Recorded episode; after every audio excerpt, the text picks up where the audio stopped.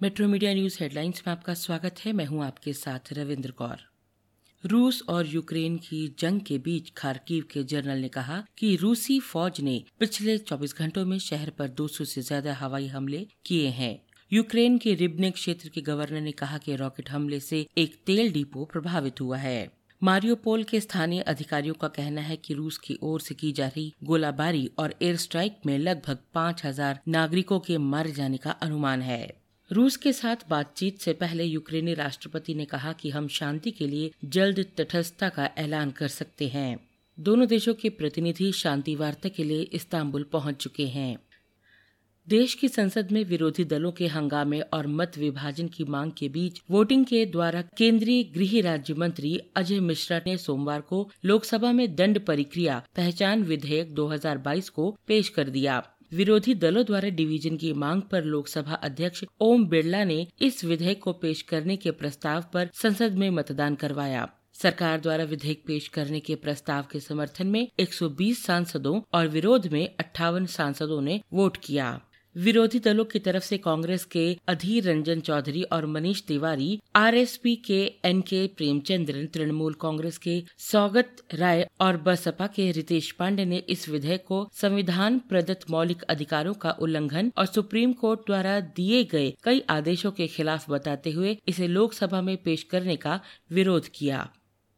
CBI की एक अदालत ने सोमवार को नेशनल स्टॉक एक्सचेंज की पूर्व प्रमुख चित्रा रामकृष्णा की न्यायिक हिरासत की अवधि 11 अप्रैल तक बढ़ा दी है। सीबीआई की अदालत में विशेष जज जस्टिस संजीव अग्रवाल ने चित्रा की हिरासत अवधि बढ़ाने के साथ ही सीबीआई को ये भी अनुमति दी है कि वो डिजिटल सबूतों की जाँच के लिए आरोपी की हैंडराइटिंग के नमूने ले सकती है। एनएसए की गोपनीय जानकारियाँ साझा करने के आरोप में सेबी ने चित्रा पर तीन करोड़ रुपए का जुर्माना लगाया है।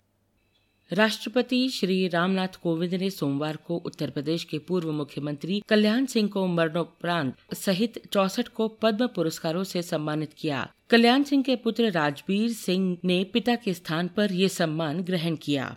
राष्ट्रपति भवन में आयोजित नागरिक अलंकार समारोह के दूसरे चरण में राष्ट्रपति कोविंद ने वर्ष 2022 के लिए दो पद्म विभूषण नौ पद्म भूषण और तिरपन पद्मश्री पुरस्कार प्रदान किए।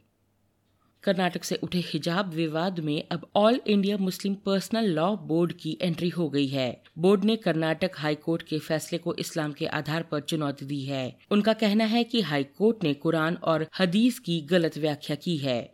पॉपुलर फ्रंट ऑफ़ इंडिया ने कर्नाटक के शिक्षण संस्थानों में हिजाब पर प्रतिबंध को लेकर राज्य की मुस्लिम लड़कियों के साथ खड़े होने का ऐलान किया है। मल्लपुरम राष्ट्रीय कार्यकारिणी परिषद की बैठक में पारित प्रस्ताव की जानकारी देते हुए पीएफआई ने गत शुक्रवार को मुस्लिम धार्मिक प्रतीकों पर कथित प्रतिबंध की निंदा भी की है। पीएफआई ने एक बयान में कहा है कि कर्नाटक की भाजपा सरकार का सिर्फ़ मुस्लिम धार्मिक प्रतीकों पर रोक लगाना साफ़ करता है कि इनका विभाजनकारी राजनीतिक उद्देश्य है।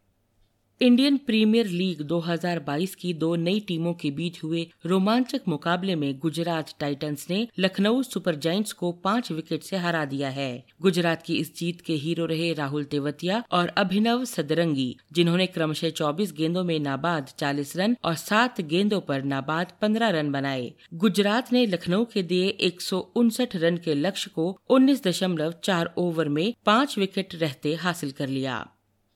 मुंबई शेयर बाज़ार सोमवार को बढ़त के साथ बंद हुआ। दिन भर के कारोबार के बाद 30 शेयरों पर आधारित बीएससी सेंसेक्स 231 अंक ऊपर आकर सत्तावन हज़ार पाँच सौ तिरानवे के स्तर पर बंद हुआ। वहीं 50 शेयरों वाला नेशनल स्टॉक एक्सचेंज का निफ्टी उनहत्तर अंक बढ़कर सत्रह हज़ार दो सौ बाईस के स्तर पर बंद हुआ। बाज़ार में ये तेज़ी दुनिया भर के बाजारों से मिले सकारात्मक संकेतों के साथ ही दिग्गज कंपनियों रिलायंस इंडस्ट्रीज़ और आईसीआईसीआई बैंक के शेयरों में तेज़ी के कारण आई है।